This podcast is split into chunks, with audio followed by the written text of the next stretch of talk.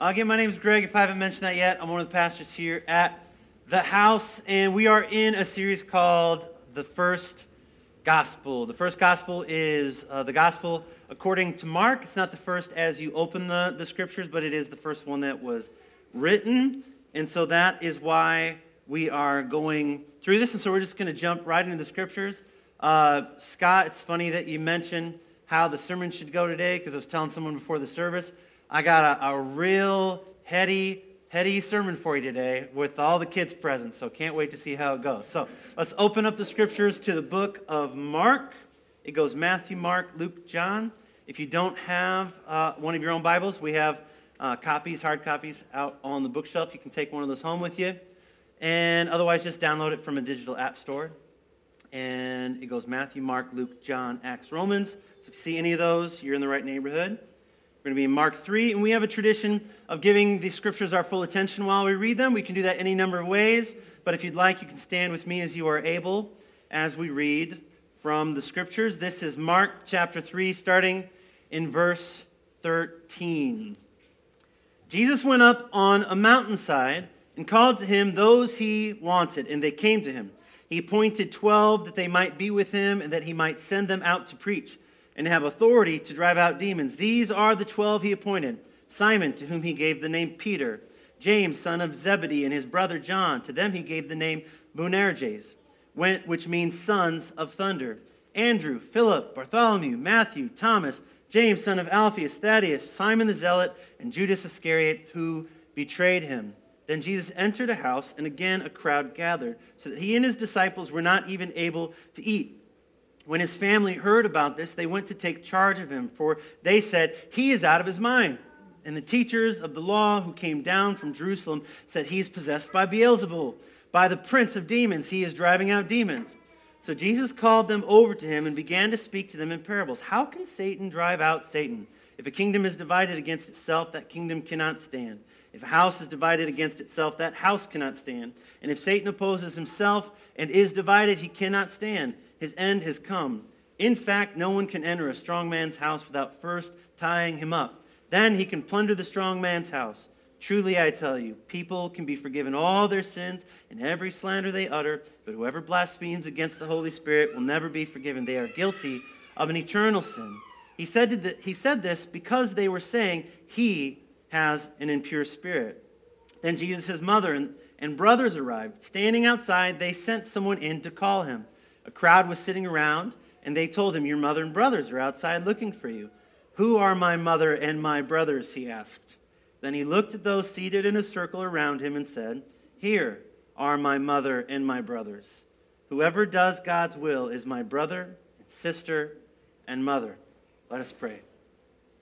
God of every tribe, every tongue, every color, every nation, we thank you for the scriptures that we have them, that they've been put together, that they have persisted throughout the millennia, that we can read them, that we can learn from them. And today I pray that whatever you have for us to learn, I pray that it would stick, that it would become a part of the framework of our faith, that our faith would become stronger as we become more like your son, Jesus. Amen. Amen. Thanks, y'all. You can have a seat if you were standing. All right, so in the space of 10 verses between verse 13 and verse 23, we have five firsts. Five firsts in 10 verses. Verse 13, the first mention of a mountain. Verse 14, first mention of the 12 disciples. Verse 19, first mention of betrayal. Verse 21, first mention of his family. Verse 23, first mention of teaching in parables. And here's, here's the deal I'm only going to talk about two of those. So today might be one of those days where you might have more questions at the end than you did at the beginning because I'm not going to address most of what I read.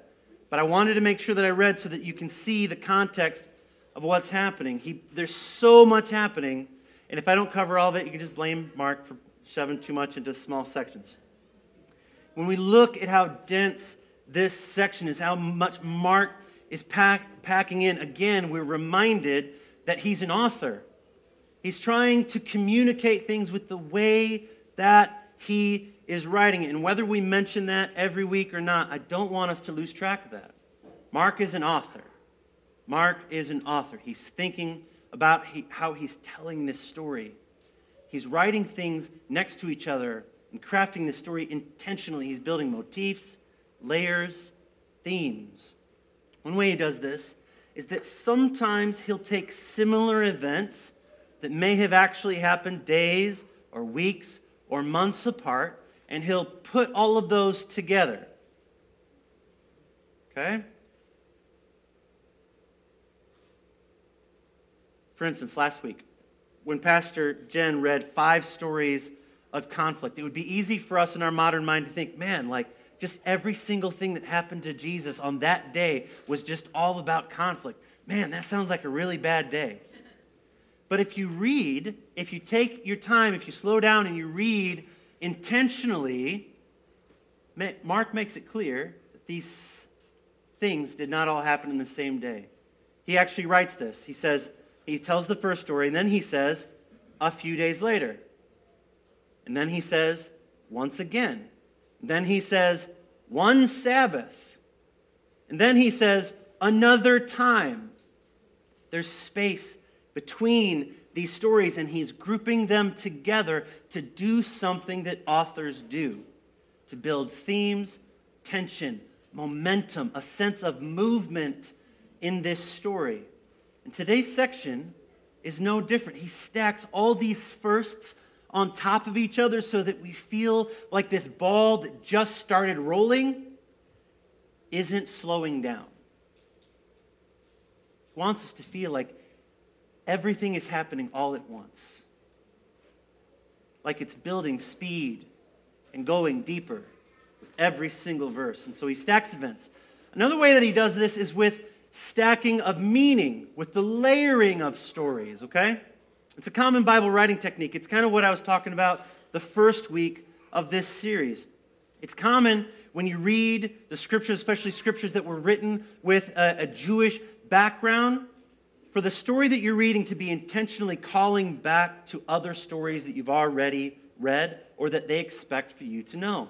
One of the ways he does this in today's passage is when he mentions a mountainside and the 12 disciples for the first time. I'll read that part again. It says this Jesus went up on a mountainside and called to him those he wanted. And they came to him. And he appointed 12. All right, so we're thinking about Mark like an author. We're thinking about how authors have editors, yeah? Like we think, okay, I want to I want to make the best decisions with every word that he used. When Mark wrote this, he doesn't have to say it this way. Mark doesn't have to mention a mountainside if he doesn't want to. He could have just said, and then on Tuesday, Jesus selected his team. He could have said that.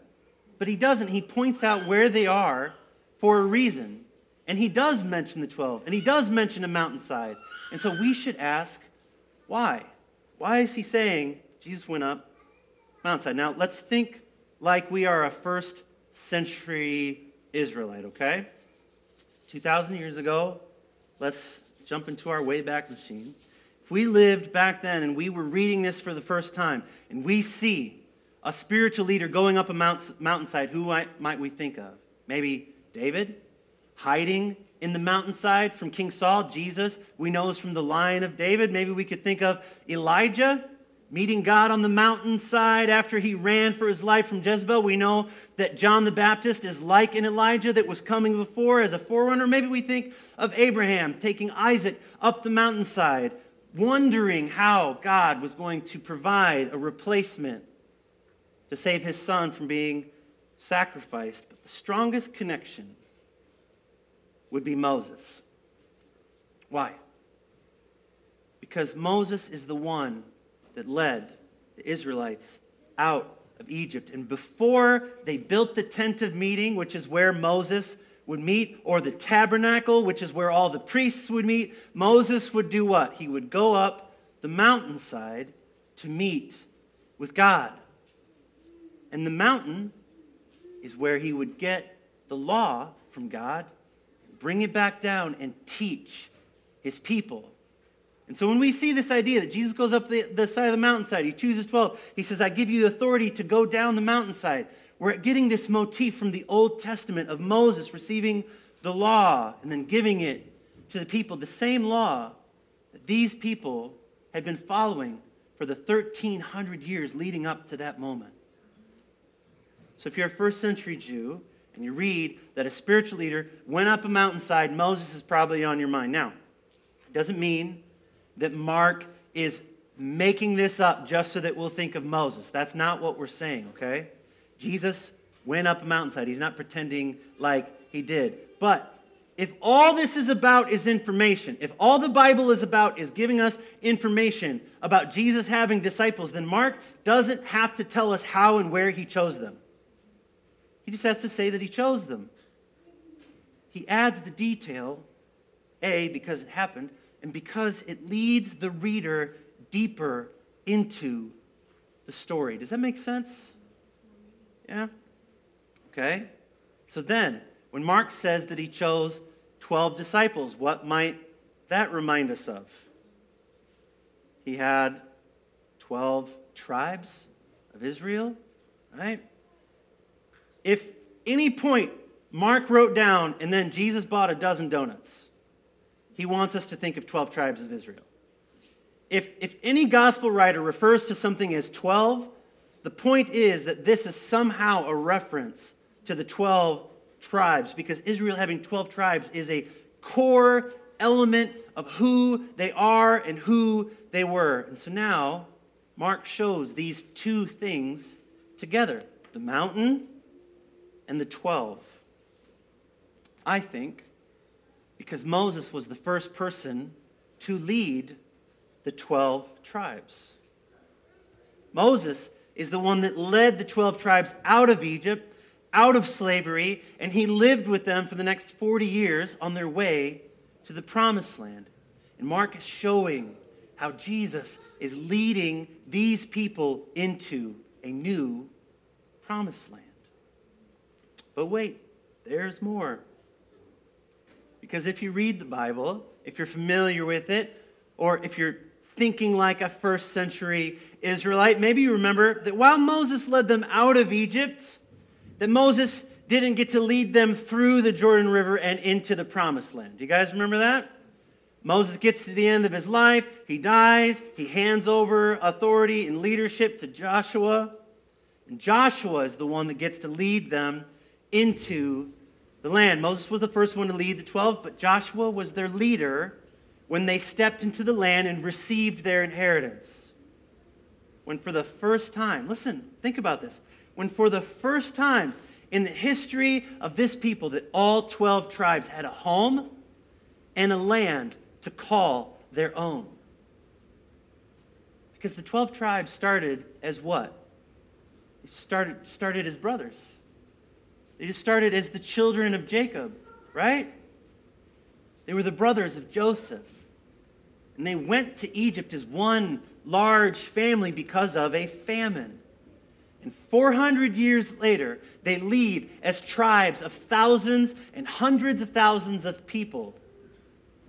So when Joshua takes them into the land, it is the first time that they get to step into the fullness of who they are. It's the first time that as tribes, they get to realize their freedom. It's the first time as tribes they get to step into their identity. It's the first time that happens in the history of their family. And if you are a first century Jew, you're thinking of Moses, you're thinking about the Exodus, you're thinking about the 12 tribes, you're thinking about Joshua, you're thinking about the promised land. And if you're reading this back then, you're thinking that you would not be calling Jesus Jesus. Stay with me. If you are a Jew in the first century and you're reading this, you're thinking that if you're Jewish, you would have said his name a little differently. And when you said his name, and when you read this story, it would have connected the dots differently than it does for us English speakers. What do I mean? See, we call Jesus Jesus. Right? Everyone's familiar with that? Because during translations, his Hebrew name had a sh in the middle of it. Had a sh sound. But Greek didn't have a sh in their alphabet. And so in the Greek, when it was translated, the sh became a s. Okay?